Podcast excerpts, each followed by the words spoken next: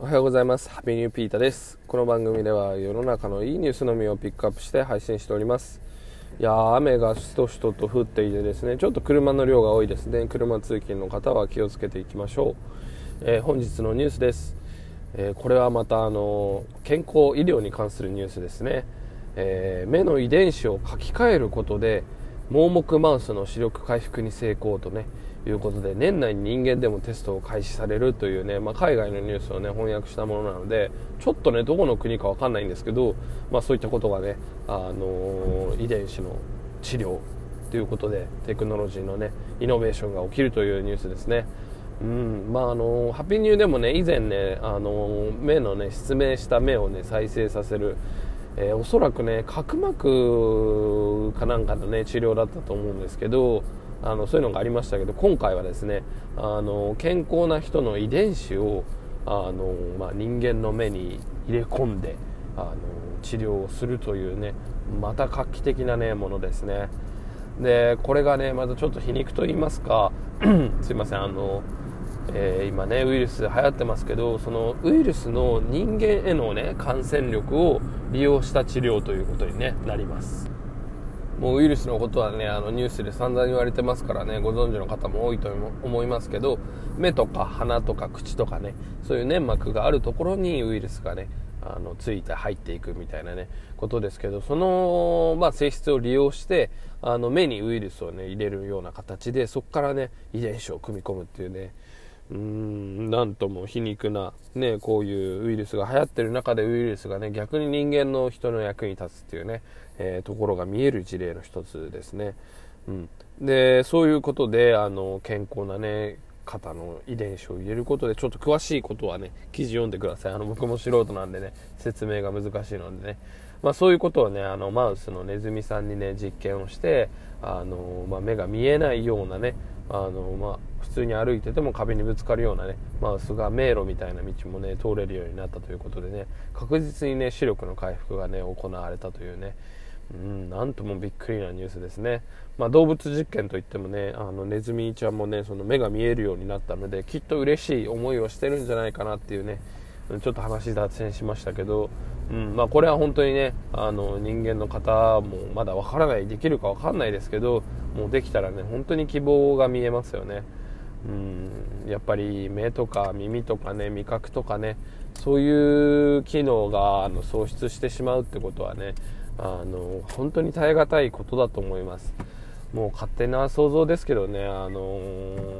うん、まあそういう方たちが幸せじゃないかっていうとね幸せに生きてる方もたくさんいると思うんですけどやっぱり怖かったりね不安なところが多いと思うんですね。でそういうところでねこのやっぱりね医療の発達による治療がで治る可能性があるっていうことだけでもね希望の光ですよね。うんだからまあこれだけはね何だろうな頑張ってほしいなっていうねあの再生治療とかね、まあ、iPS 細胞とかもそうですけど、うん、一番頑張ってほしい分野のね一つですね、でただまだあの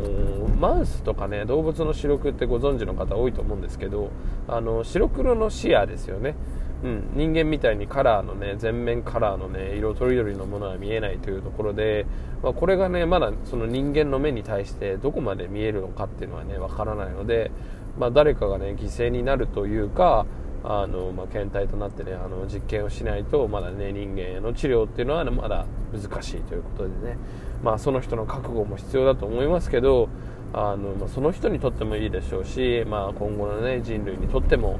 うん、いいことが起こり得るんじゃないかと思うのでねぜひそういう実験進んでほしいなと思っております。そうこういうねあの他の人の遺伝子とかまあ、あの健康な DNA とかですよ。そういうのを取り入れることによって今ね本当に治らないと言われるものが治るっていうねあの医療がね発達してきてますね。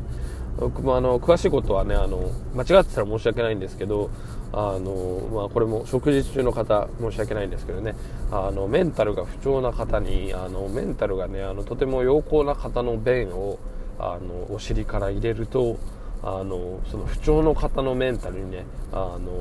まあ、回復というかね、えー、ていうのかな傾向が変わったとポジティブになるみたいなねそんな治療があるみたいですね。でこれはもう実際にすでに行われているものみたいで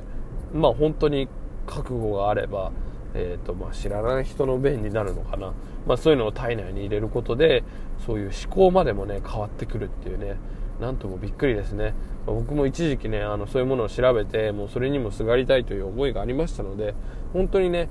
もうどんな手段でも治るなら生きれるならあのやってやるって人はいると思うんですね。だからねこういったその、まあ、遺伝子の移植とかねあのどんどんね進んでほしいなと思っています。はい。いや希望の光ですねこういう、うんまあ、日本でやってるわけではないですけど、まあ、日本を含めねこういう時代だからこそね新しいあのテクノロジーえの進歩っていうのをね見守って自分もねどっかで携われて携われ